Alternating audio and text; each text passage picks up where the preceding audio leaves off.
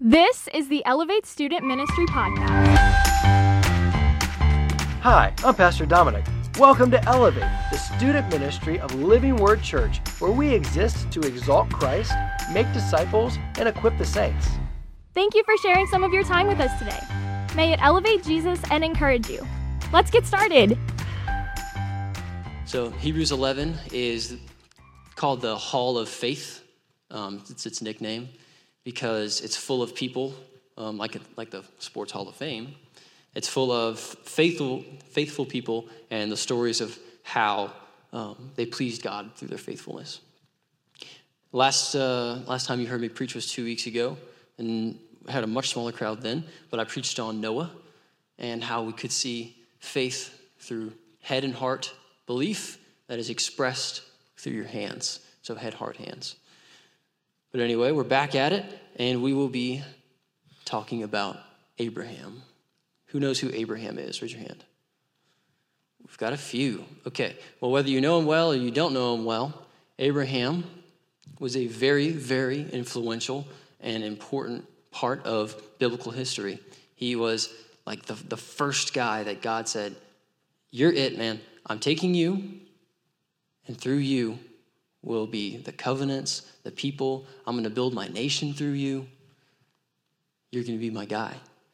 And then everybody throughout history after that pointed back and said, Do you remember Abraham's faith?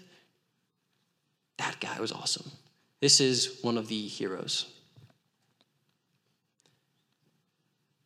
So, last week I was working and my boss decides that he wants to uh, level off his backyard. And if you've ever leveled off a backyard, you know that it requires a lot of dirt.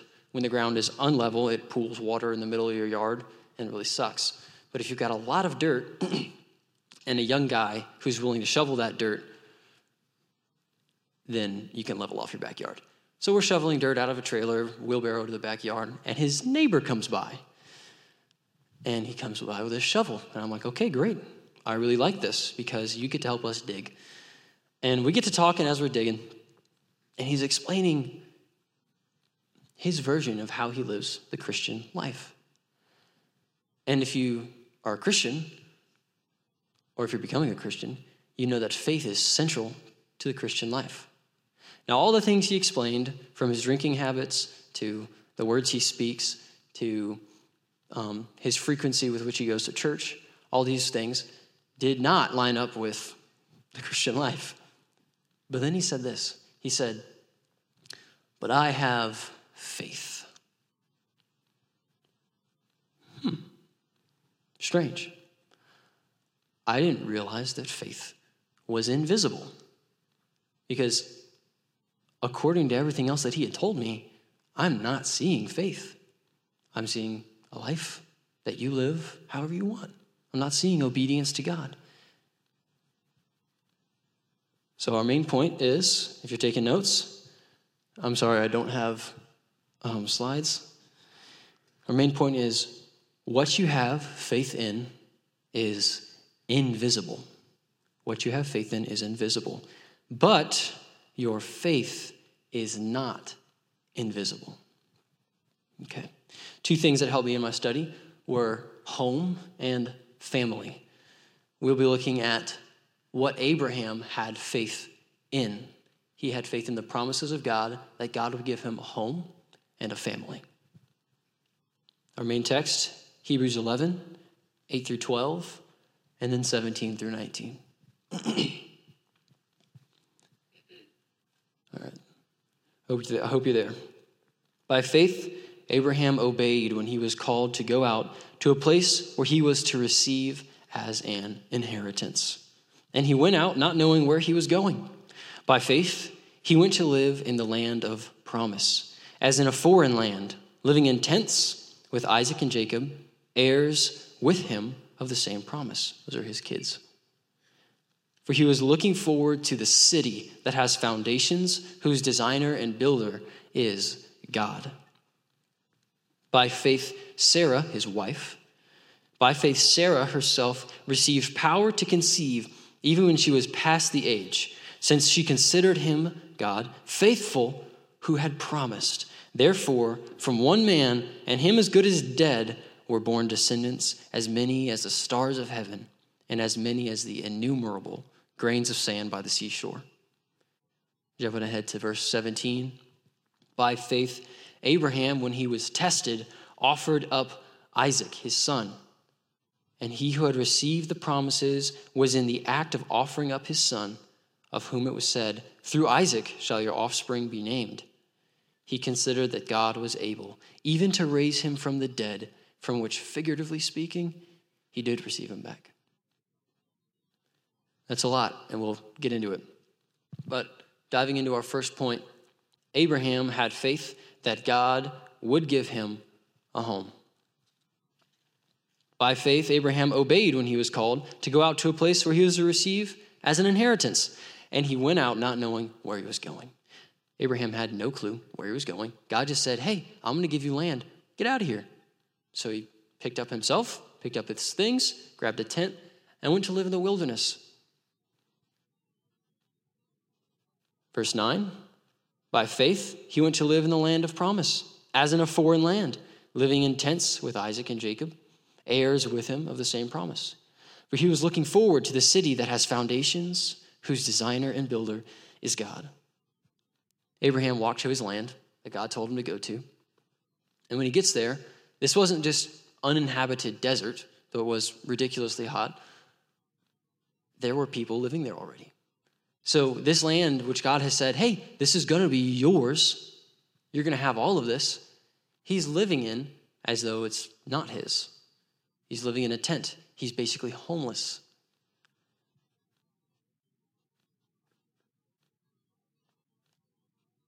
There are other cities and nations here in this land. It'd be like God telling you, pack up your things right now, um, get maybe a camper or a, or a nice tent or something, move to Canada. And then when you get to Canada, uh, eventually I'm going to give you that land, Canada. It's going to be yours.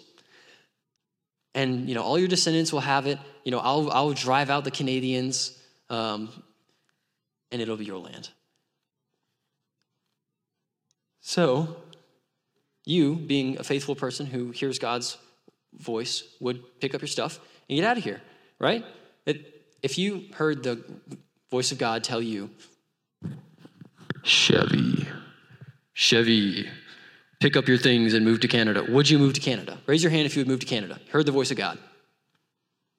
Right. Okay. So if you heard the voice of God, you would obey. Is that what we're, is that the conclusion? What if you were told women should adorn themselves in respectable apparel with modesty? What if you were told, let there be no filthiness, no foolish talk, nor crude joking, which are out of place, but instead let there be thanksgiving? What if you were told, have nothing to do with foolish, ignorant controversies? you know they only breed quarrels. Well, here's the big one. What if you were told, Go therefore and make disciples of all nations, baptizing them in the name of the Father and of the Son and of the Holy Spirit, teaching them to observe all that I have commanded you. And behold, I am with you even to the end of the age. Do you think you're as faithful as you thought? Because the voice of God through Scripture says all of these things. But how often are we so unwilling to do them? I want to clarify what this series is about. This is not me coming to you guys and saying, Good job for your faith. Because unfortunately, we got to stop and realize that the vast majority of the people in this room haven't got much faith at all. I'm not saying that you're all unsaved because I'm, I don't doubt the salvation of many of you, but I am saying that it's a good possibility and that you need to be very careful and pay very close attention because if it's only by faith that you're going to step into heaven's gates, then you better be sure you've got faith. I'll stop being pointy though, and we'll get to the hopeful side of all this soon. I want you to recognize, though, that it is for great purpose that I'm here talking to you about the faith of men like Abraham and Noah and all these other characters that we'll talk about. Because God was pleased with them. He saw their faith and their obedience, and He said, I'm going to count that as righteousness. Come into my kingdom. They're in heaven. And if we want to follow them, if we want to be, to be in heaven as well, we will only be done by following in the footsteps of their faithfulness. So let's learn faithfulness from them. Let's get back into it. Abraham had faith greater than our faith, even though he never had the scriptures. He would go, he, he had a greater faith than our faith, and God would only talk to him like once every few years. And immediately, when, when God's like, Abraham, I need you to do, yes, Lord, what can I do for you? Immediately, here, here I am, what, what can I do for you? Immediately did it. Even to the point where whenever God says, pack up your things and get out of here, you're going to go live in the desert in a tent. He did it. But that's, that's ridiculous. But he had faith. He trusted God's promise. And this brings us to home because he trusted God's promise, but what was the promise of? Verse 10 says, For he was looking forward to the city that has foundations, whose designer and builder is God. See, God promised Abraham a couple of things that took him, that when he took him out of the nation he was living in, he would get these things. He would get land and he would get a family. He would get a, a, an entire country's worth of land and he would get descendants and descendants and descendants for thousands of years. See, Abraham, like we're 2,000 years on the other side of Christ. Abraham was 2,000 years on that side of Christ. Does that make sense? It's like Noah, a couple generations, boom, Abraham's there. And then for thousands of years, we see God's faithfulness in the nation of Israel being established. God promised Abraham a couple of things, those two things. And through those two things, he promised that he would bless the nations of the world. That's proven in Genesis. He says, Go from your country and your kindred and your father's house, leave everything behind. Chevy, focus. And I will make you a great nation and bless you and make your name great so that you will be a blessing. I just saw you giggling, man. But don't, don't shoot eyes at me. When we hear all of that, we hear the blessings that would come through these things that would be given to Abraham. What do we expect? Immediately, we're like, okay, if God's saying he's going to do all this stuff, then it's going to, it's going to be there in Abraham's life. We open the book, it's going to be there, right? Abraham left his home and lived in the middle of nowhere as he was rapidly aging with his old, hopeless, childless wife, and he didn't actually own any of the land that he was living on. He was truly a homeless squatter. Like, he didn't have anything. This doesn't line up. You would immediately think he's going to get stuff, but he never does. Did he ever get to see his city that it talks about in, uh, in verse 10? No. Did he at least buy any of the land? Yeah, he bought some land. Only enough for a grave for himself and for his wife. Abraham, why don't we see Abraham owning a ton of land and a ton of kids? That would make sense. That, okay, God says, I'm going to bless you, and then poof. No. Why do we see Abraham have a difficult life as a pilgrim in a foreign desert?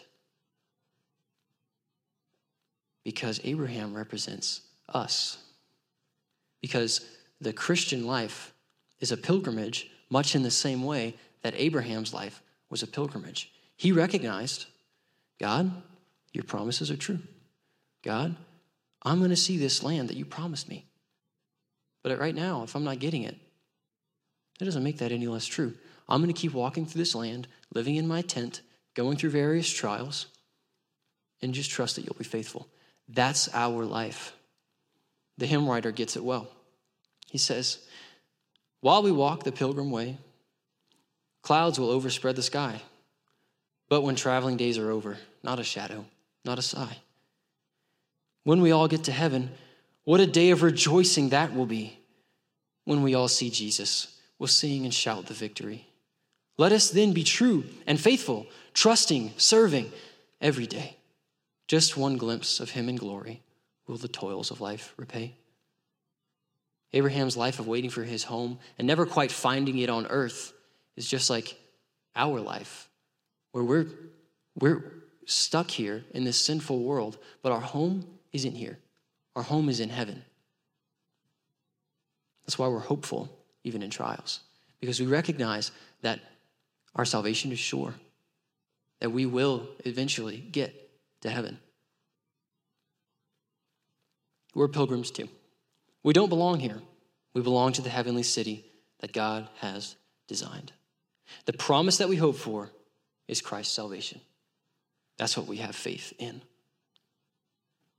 We see now that faith of, the faith of Abraham and the life of Abraham are quite similar to that of a true believer. So we can look to Abraham as a model for how we are to walk out our life. We can emulate him.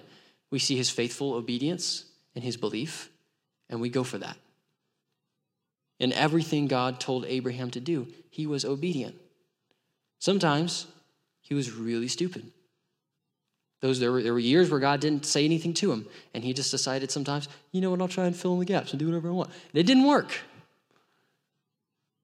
It's the same way with us. We will do stupid things. Doesn't change the fact that God is faithful, or that He takes us out of our stupidity and brings us back to a reminder of His promise. Maybe tonight's one of those nights where He says, Hey, you've been living kind of stupid. I need to remind you that you should have faith in me, you should be obedient to me because I love you and I've promised things to you. So, what do we do with that? We see now that the faith of Abraham, the life of Abraham, quite similar to ours. He exemplifies faithful obedience. How are we going to be faithful and obedient? Let's go back to how I was being kind of pointy earlier. And hopefully we can put some conviction to use in our lives. Have you ever heard the expression, he's so heavenly minded, he's no earthly good? Nope. Oh, we've got a taker. All right, thanks, bro. Okay, he's so heavenly minded, he's no earthly good. He's so focused on heaven, he's so self righteous, he doesn't, he's worth no good here. Well, there's an opposite phrase. He's so earthly minded, he's no heavenly good where you're so focused on this world and the trials here and the sins here and the things you want to pursue here that you've got no focus on heaven. It was only Abraham's focus on heaven, focus on the promises, that kept him any earthly good. Earlier, I mentioned a lot of things that are expected to be done in the life of a Christian because they're made clear in Scripture. Among them were you know, dressing with modesty, putting away foolishness, avoiding crude sexual jokes, and spreading the gospel. These are just a few of the things that Christians do. Now, each of these must be fought for, among many other things, but our culture really fights against that. Let's look at, look at modesty. Modesty. Um, wait, lost my place. Sorry, guys. Come on now. Our culture looks down on modesty, and both men and women are tempted to dress and to, po- to post in very, very immodest ways. Men in this room, let the amount of skin you show here, school, anywhere, especially on social media, reflect your reverence for Christ. Women in this room, let the amount of skin you show, again, here, school, anywhere, especially social media, reflect your reverence for Christ. Let that reflect your faith because we're called to be obedient. And that's one of the things that we're called to be obedient to. Men, dress to protect your sisters. Sisters, dress to protect your brothers. I won't stop off on that for too long. I'm just trying to make my point clear. That's one of the ways that that we show our faithful obedience, that we abide by what Scripture says, especially in those areas. So, to summarize, I, I don't belong here. I have faith in God's promises, and I am waiting to go home to the place God has designed for me. In the meantime, I'll wait here and be obedient to God's word. In doing so, I will prove myself to be faithful. That's something that every Christian should live by. That's something that Abraham was also able to live by. I don't belong here. I have faith in God's promises. I am waiting to go to the place God has designed for me. In the meantime, I'll wait here and be obedient to God's word. In doing so, I'll prove myself to be faithful. We've looked at the promise of Abraham's home. We've looked at how he was obedient because of that promise. Now let's jump to our second point. Abraham had faith that God would give him a family. Let's read our next portion of scripture. If you look at verse 11 through 12, I'm just realizing that your whole row is Bibleless, at least for the most part. There's no, whatever. Okay. By faith, Sarah herself received power to conceive, even when she was past the age, since she considered him faithful who had promised. Therefore, from one man, Abraham, and him as good as dead, were born descendants as many as the stars of heaven and as many as the innumerable grains of sand by the seashore. And we start to see the way that God is unfolding his promise to give a family through this one little conception of a boy named Isaac. Let's think about Isaac for a second. This is Abraham's only baby boy through Sarah, his wife. Now, when God said, I'm going to give you descendants as many as, as many as the stars, as many as the sand, it was going to be through his wife Sarah, because that was his only wife. Now, he also had servants. And at one ridiculous moment of him being stupid, he had a baby with a servant. Not allowed. Bad. But this boy, Isaac, was the child of the promise. This was the one that God looked at and said, That's the boy. That's the boy that I'm going to give you descendants through, which meant everything to Abraham because it was God's promise. That was so special to him. But whereas he never had land to look to, he never really had a place where he could stand and be like, ah, my land, the place where I, look and I see God's promises everywhere because he's blessed me with this. No, he never had that. But what he did have was one son that God would use. Boy, the boy quickly became a man. And this was, this was the promise of God that Abraham was able to look to, talk to, hug, laugh with, play with. Undoubtedly, this boy was the greatest joy of Abraham's life. Most importantly to us in our study, though, this boy represents our Lord Jesus. Turn your Bibles to Genesis 22. I'll give you just a moment to get there. While you're turning, since we're talking about the faithful obedience of Abraham, uh, there's some things that you should know before we read this passage. So, first of all, Abraham, three times in this passage, says, Here I am. Here I am. That's not saying, like, Here I am in the front of the room, standing behind the podium. No. It's, Yes. It's, What, what can I do for you? It's the exact opposite of what? Or, Come on, spit it out. I just spit. That's kind of funny. It's the exact opposite of rudely telling your mom, What, mom? It's here I am. It's obedience verbally. I'm here to do anything for you. Now, keep that in mind obedience. And then, as we're also looking, look for Jesus. Look for Jesus in everything. Isaac represents Jesus in this story. So, especially whenever we talk about Isaac, think Christ. Think of Abraham presenting himself obedient, and also think of Abraham's love for his son. Now, are some of us there? Cool, cool. Okay. After these things, verse 1 God tested Abraham and said to him, Abraham. And he said, Here I am. He said, Take your son, your only son, Isaac, whom you love, and go to the land of Moriah and offer him there as a burnt offering on one of the mountains of which I shall tell you. So Abraham rose early in the morning. He saddled his donkey. He took two of his young men with him and his son Isaac. And he cut the wood for the burnt offering and arose and went to the place which God had told him. On the third day, Abraham lifted up his eyes and saw the place from afar. Then Abraham said to his young men, Stay here with the donkey. I and the boy will go over there and worship and come again to you. And Abraham looked, uh, sorry, Abraham took the wood of the burnt offering, laid it on his son Isaac. And he took in his hand the fire and the knife. So they went both of them together. We're going to stop right there for a minute. I know that immediately there are some questions.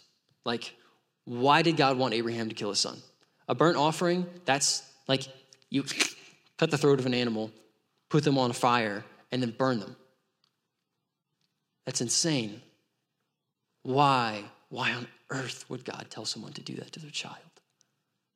Especially such an important child. You have to recognize that this is about something bigger than just this one point in history. This is about Jesus. So whenever we come to things and we say, this doesn't make any sense, God would never do that. Open your eyes a little bit wider because you're looking at God doing something intentional.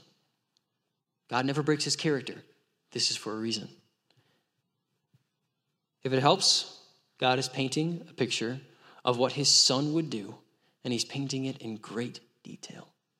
And he's using real people to do that. Let's look at verse 2. God said, Take your son, your only son Isaac, whom you love, and go to the land of Moriah and offer him there as a burnt offering on one of the mountains of which I shall tell you. So Abraham arose early in the morning. He saddled his donkey and took two of his young men with him and his son Isaac. He cut the wood for the burnt offering and arose and went to the place of which God told him.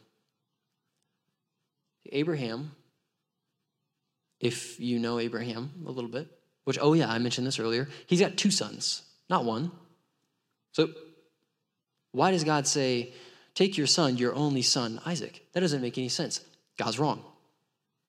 And so what we see here is, oh, God's wrong, and oh, God just likes to kill children now for some reason. No. Remember, this is about Jesus.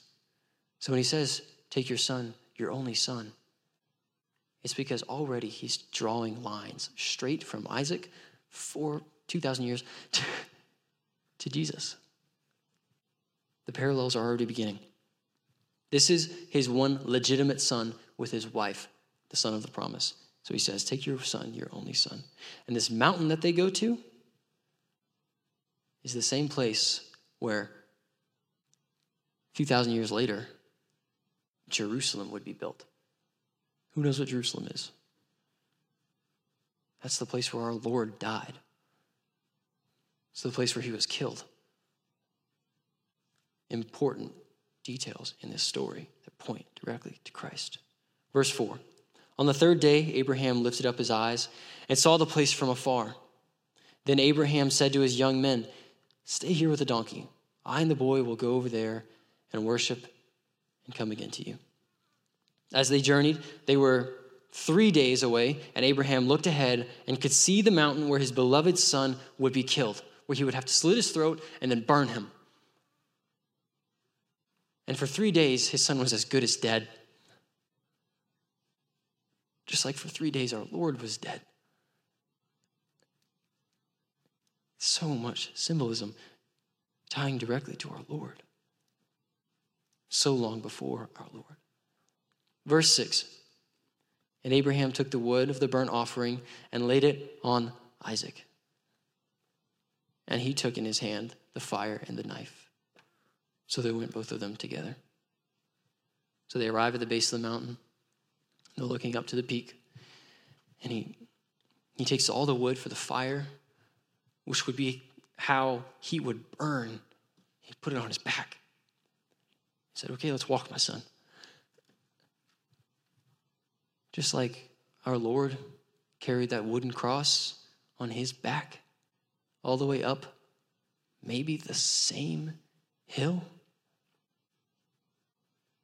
What about Abraham? Abraham carried the knife and the fire constantly throughout the scriptures. Death and fire represent God's wrath and judgment.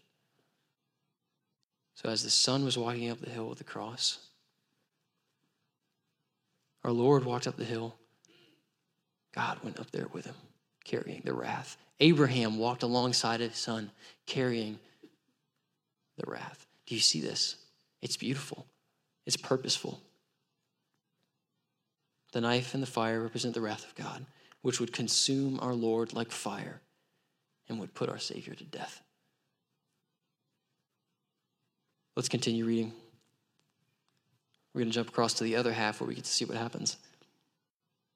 And Isaac said to his father Abraham, My father, I, and he said, Here I am, my son. Look at that, the, the faithful obedience, even to his son, this, this loving, Here I am, my son. He said, Here I am, my son. He said, Behold, the fire and the wood, but where's the lamb for a burnt offering? Abraham said, God will provide for himself the lamb for a burnt offering, my son. So they went, both of them together. When they came to the place of which God had told them, Abraham built the altar there and laid the wood in order and bound Isaac his son and laid him on the altar on top of the wood. Then Abraham reached out his hand and took the knife to slaughter his son. But the angel of the Lord called to him from heaven and said, Abraham, Abraham. And he said, Here I am. He said, Don't lay a finger, don't lay a hand on the boy or do anything to him. For now I know that you fear God, seeing you have not withheld your son, your only son, from me. And Abraham lifted up his eyes and looked, and behold, behind him was a ram caught in the thicket by his horns. And Abraham went and took the ram and offered it up as a burnt offering instead of his son. So Abraham called the name of that place, The Lord will provide. And it is said to this day, On the mount of the Lord it shall be provided. How beautiful.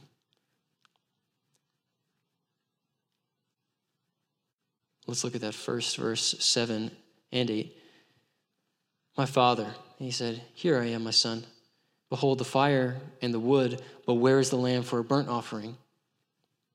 God will provide for himself the lamb for a burnt offering, my son. Isaac was no fool. He wasn't a fool. He had seen this before.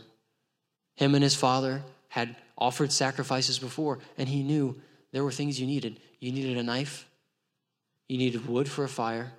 You need a lamb for killing. Where's the lamb? And as they're trekking up this mountain, he had to have realized it's me.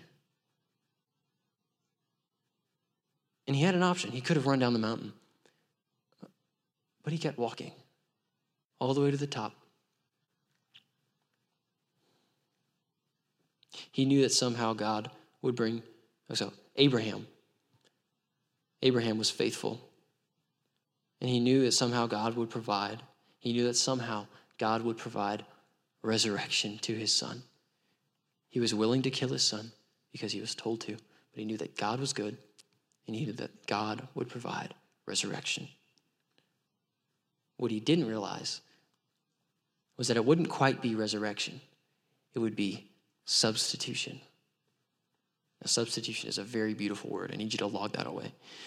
When they came to the place of which God had told him, Abraham built the altar there and laid the wood in order and bound Isaac, his son, and laid him on the altar on top of the wood. Abraham reached out his hand and took the knife to slaughter his son. The climax of the story Abraham is going to fulfill the task that he came up this mountain for with his son. He makes an altar out of rocks. This is customary for a burnt offering. You, you, build, you build together these rocks, you put your wood, you put your sacrifice, and you burn it. But then it says he, he binds his son. Now, evidence tells us that his son was not a boy, his son was a young man, like some of us. He was not, at a hundred and something years old, going to overpower his son. He did not trick him into this, he did not force him into this. The son laid down his life willingly. In obedience to the father, Isaac said, Here, and let himself be tied up and laid on that wood. In no way was Abraham going to overpower Isaac. This is just like our Lord, laying down his life willingly and in obedience to the Father. Verse 11. But the angel of the Lord called to him from heaven and said, Abraham, Abraham. And he said, Here I am, still looking to be obedient. Do not lay a hand on the boy or do anything to him, for now I know you fear God, seeing you have not withheld your son, your only son, from me. And Abraham lifted up his eyes and looked, and behold, behind him was a ram he took that ram. He killed it instead of his son and burned it instead of burning his son. See, the final two ways we see Jesus are in this angel of the Lord, angel of the Lord, and in this ram. See, but it's a little confusing though, because this whole time Isaac has been the representative of, of Jesus in this story. No? Yes. So why wouldn't Isaac die and then be, be brought back to life? That makes sense because that's what Jesus did. But we've got to realize that Isaac didn't just represent Jesus, he represented us. He represents sinful humanity because he is sinful and because he is human. He represents us. So, Ephesians 2, you don't have to turn there. But God, being rich in mercy, because of the great love with which he loved us, even when we were dead in our trespasses, made us alive together with Christ. Remember, we talked about that boy was as good as dead for those three days on that journey. You could, Abraham looking at him was like he's a dead kid walking. He represents us because we are dead men walking before we're saved. Isaac was never going to be offered as a sacrifice because he was sinful man. If you know anything about God and his holiness, God can't accept a sinful sacrifice. He can only accept a pure sacrifice. So his plan was never to kill this boy who is man. Now, the other reason that he was never going to kill this boy is because God is the same always, and he does not accept child sacrifice. As a matter of fact, he wipes out nations, like crushing a bug with his thumb, nations that would sacrifice babies. That's not God. He was never going to kill Isaac. So you see, it's not that confusing, really. He wasn't going to kill Isaac because Isaac was not sufficient and because that's not his character. But that's where this ram comes into play because he did say there had to be a death. So if there's got to be a death and it can't be Isaac, then what's going to happen? God provides it. With this ram that was not there before, but all of a sudden, boom, a ram. Jesus is the ram. Jesus is not special. The, the reason it had to be a ram was because it had to substitute Isaac. Now, Jesus is not special because he died. Jesus is special because he died as a substitute for us. So if God was going to clearly show the substitution, the substitutionary work of his son, the beauty of Jesus stepping into our place, then in this story, as he's painting that, he's got to show a substitution. So then in comes the ram who steps into Isaac's place. Now, it's all amazing at this point, but it gets even crazier because the second way that we see the um, that we see Jesus here is the angel of the Lord. Now, Jesus isn't in the Old Testament, right? We don't see Jesus in the Old Testament, but we do. Sometimes there is what's called a Christophany, which is an appearing of God the Son in Old Testament scripture. Because God is three in one. He's always been three in one for eternity. So the Son is there. You've just got to be paying attention and looking for him. See, whenever the angel of the Lord is talking, he says, um, right here in verse, oh, I know that you fear God. Okay, an angel would say that. He say, I know that you fear God. It's just an angel talking, right? But then he says, Oh, shoot, here we go. I know that you fear God, seeing you have not withheld your son, your only son, from me. He doesn't say your son, your only son from God. He speaks as if he were God. Because this is an appearance of Jesus in the Old Testament. It's beautiful. If you want to talk about it more later, go on. I'll come, come to the front. Okay, but moving on. This is Jesus in the Old Testament. What is he doing? He's doing exactly what Jesus always does. He intercedes and intervenes on behalf of sinful man. He brings in a substitution. Exactly what Jesus did at the cross is exactly what he's doing right here in this story, where he's stepping in and saying, Stop it. Let me provide where you cannot provide. Isaac was about to die. No, here's the ram. He comes in and he provides substitution. You deserve the wrath of God, you deserve death. He hangs on the cross and says, No, I am substitution. It's this big game of hot potato. It's like, you represent Jesus. No, no, no I, I represent Jesus. And then those over here, you represent.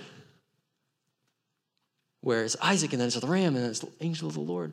And it's just this beautiful picture. It all points to Christ. You can breathe now. Just to clarify, Isaac, whose descendant is Jesus our Lord, represents Jesus in the story, obedient on his way to Calvary to pay for our sins. The Father's wrath poured out on Jesus on the cross is represented by Abraham's knife and the fire he carried. The intervening and interceding work of our Lord when he substituted himself for us is represented by God the Son appearing on the scene and providing a ram to die in Isaac's place. That's so much, so beautiful. God laid it out. But why? Why? I mean, it's great, but why is it necessary? Hebrews 11, 17 through 19. I should have told you to keep your finger there. I'm sorry. Oh, she did. Awesome. Reading. By faith, Abraham, when he was tested, offered up Isaac. And Abraham, who had received the promises, was in the act of offering up his only son, of whom it was said, Through Isaac shall your offspring be named. Abraham considered that God was able even to raise Isaac from the dead, from which, figuratively speaking, Abraham did receive him back. Abraham proved himself faithful to God. He had faith that God's promises were true and that God never contradicts himself. Abraham believed that there was nothing that could be done to change the fact that God promised him a family and descendants through Isaac. He didn't realize it, but we can see it plainly that what he was having faith in was Jesus Christ. And so it's counted to him as righteousness. So, why? Why show all those things in that story? Why test him in those very, very specific ways? To show that his faith wasn't just, I've got faith kind of faith. It was Faith in Christ, faith in the promise, was faith in Christ. Not only did Abraham show himself faithful, but God showed himself faithful. What a reassurance. We serve a God who doesn't just expect faithfulness, but he deals in faithfulness. He divvies out faithfulness. He will always be faithful. So that he expects from us the same thing that he's willing to give to us.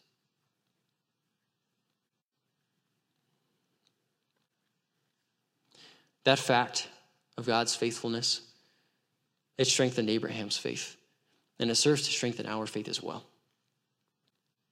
So, what do we do with this? I'm sorry. What do we do with this information? How can we emulate Abraham in this?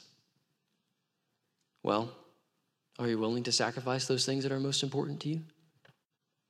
Because when God called Abraham to the carpet and said, You're going to sacrifice your son, he, he just did it. When you look back at the scriptures, it doesn't even say that he asked any questions. It just said he rose early the next morning.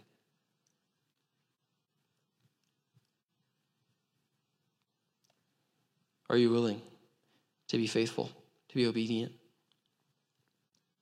That's how we can be emulators. That's how we can be imitators of Abraham. Think back to those things I, I mentioned earlier. Are you, are you foolish? Are you immodest?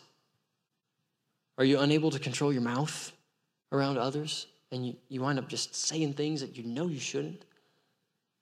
Or is it difficult to control your mouth to, to say the gospel? Is it difficult to, to, to get out the truth that you know you're supposed to be saying? Is it difficult to do those things? Let your life be an outpouring of the genuineness of your faith, or it will be a clear sign of your lack of faith. So, if we're going to imitate Abraham, if we're going to show ourselves obedient because of our faith, then these are the things that we're going to work on we're going to preach the gospel. When people ask, whenever we're confronted, we're not going to shrink. We're going to say what we believe because we believe it very strongly, because the promises are deep in our heart, because we recognize it is our duty.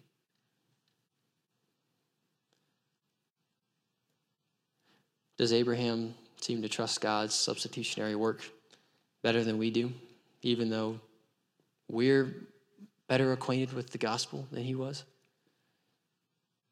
Don't be discouraged. Ask God for faith. If you feel if if in all of this you feel discouraged because of a lack of faith, God gives faith to those who ask. Says Ephesians, for by grace you've been saved through faith. This is not your own doing, it's the gift of God, not a result of works, so that no one may boast.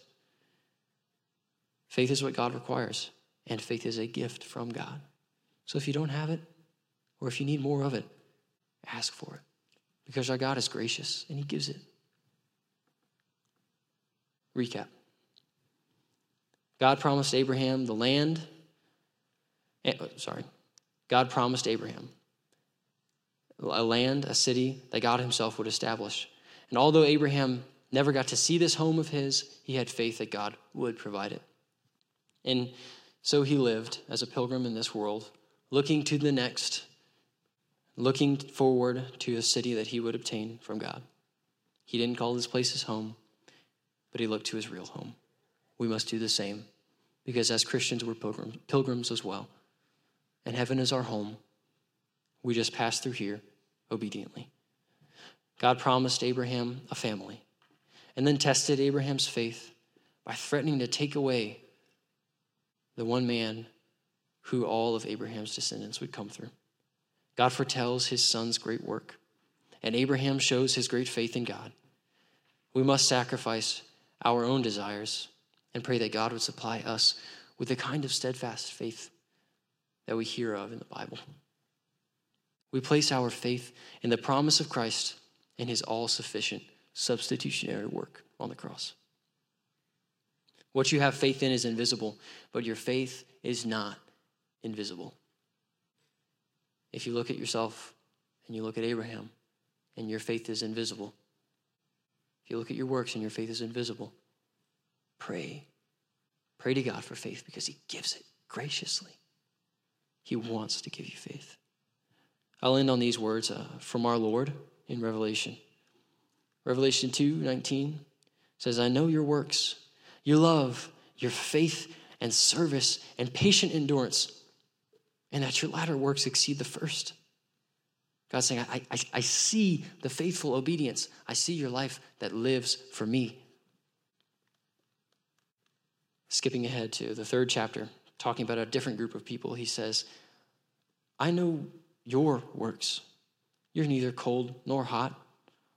Would that you were cold or hot. So, because you are lukewarm and neither hot nor cold, I will spit you out of my mouth. Does our Lord recognize you by your faith? Does he recognize your faith when he sees you? Do you either refresh him like cold water or warm him like hot water, hot water? Or is your faith invisible? Does your lukewarm temperature disgust our Lord? The faith of that man I was shoveling dirt with was lukewarm faith. It displeases our Lord when we're not obedient, whenever we don't show our faith and our love for him. If your faith is genuine, then be encouraged. But if not, then repent. Our Lord is waiting for you to repent. Repent of your lukewarm lack of faith. Strengthen your belief. Turn to Him. Let's pray. Lord, I thank you for faith. I thank you that you show us clearly in your word what it is, what it looks like, and God, how we can receive it from you. I pray that you would strengthen the faith of, of everyone who heard this tonight. God, that they would be obedient and not begrudgingly, God, looking to your kingdom with great joy with steadfast obedience, pushing on towards it. We love you, Lord. Thank you for your word. Thank you for this night. Amen. Thanks for listening, and a special thanks to all of you who have subscribed, shared episodes, and left reviews. If you would like to learn more about Elevate, you can visit us at iloveelevate.com and follow us on Facebook and Instagram. Thank you for everything you do that brings faith, hope, and love to the world around you. Now go, follow Jesus.